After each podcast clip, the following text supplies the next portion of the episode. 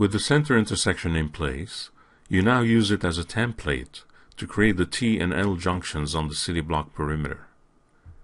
Keep working on your project, or use the scene named City Blocks Roads Perim Inter.max. You will start with the T junction at the top center. Use Shift Move to create a copy.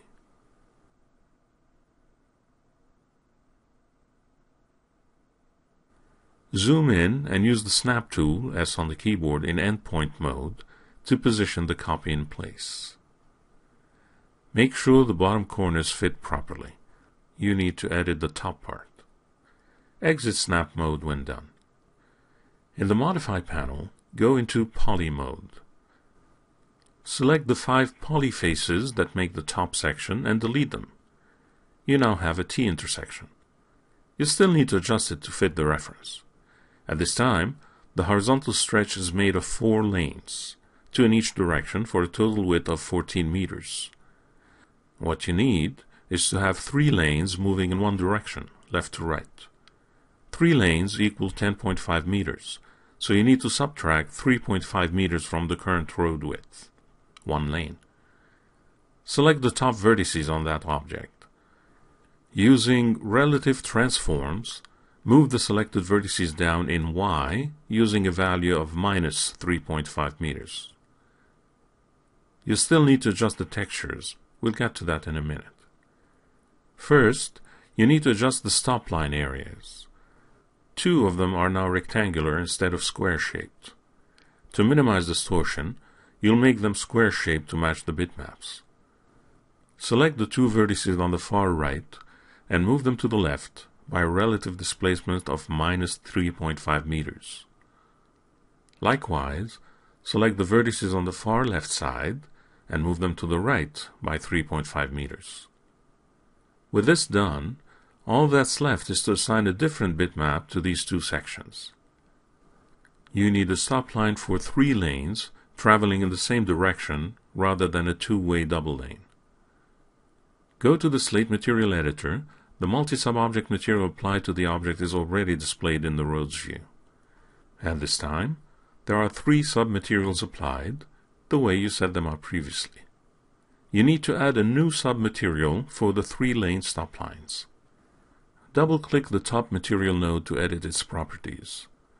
Click the Set Number button and set the number to 4. This creates a new standard material node, but you need to select it and delete it you need to replace it with an Arch and Design material to remain consistent with what you have started. Set the new material to a matte finish, the way you did before, and also set it to display shaded in the viewport.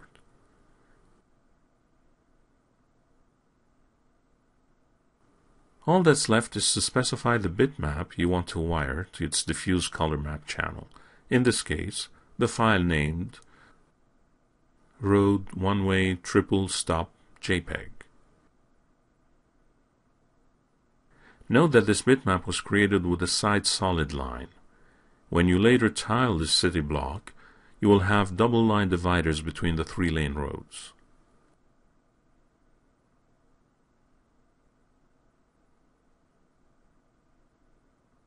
Because the new submaterial is assigned to ID number 4, Select the two squares with the wrong texture and assign them to ID number 4.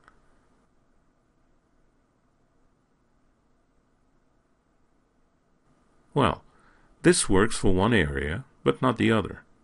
Traffic flow is coming from the left, so it makes sense to have a stop line as displayed here. However, on the right side, you need a different kind of bitmap, one that still has three lanes, but with intermittent dividers and no stop line. So, use the same method as before to add a new submaterial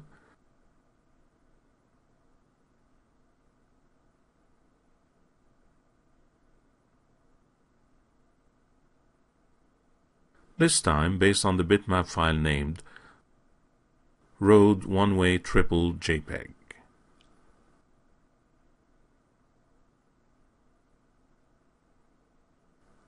Select the appropriate polygon in the viewport and set it to ID number 5. That's better. but it needs a 180 degree rotation so that the straight line is on the other side of the road. You can do that at the bitmap level, or you can unwrap the geometry. Temporarily dismiss the slate material editor and exit subobject mode. Apply an unwrap UVW modifier to the T-junction. To minimize confusion, you can disable map seams. You don't need them in this tutorial. In polygon mode, select the polygon you want to adjust. Open the UV editor. Use freeform mode. Make sure angle snap is enabled and rotate the cluster 180 degrees. Close the UV editor dialog when done and exit subobject mode. Right-click and convert the object to an editable poly. The UVs are baked to the geometry. With this in place, you can now use it to create an L junction. Use the snap tool to accurately position the corner.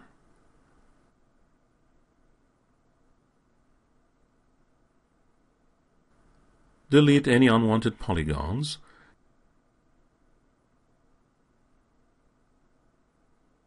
and use relative vertex displacements to correctly shape the geometry to the corner reference.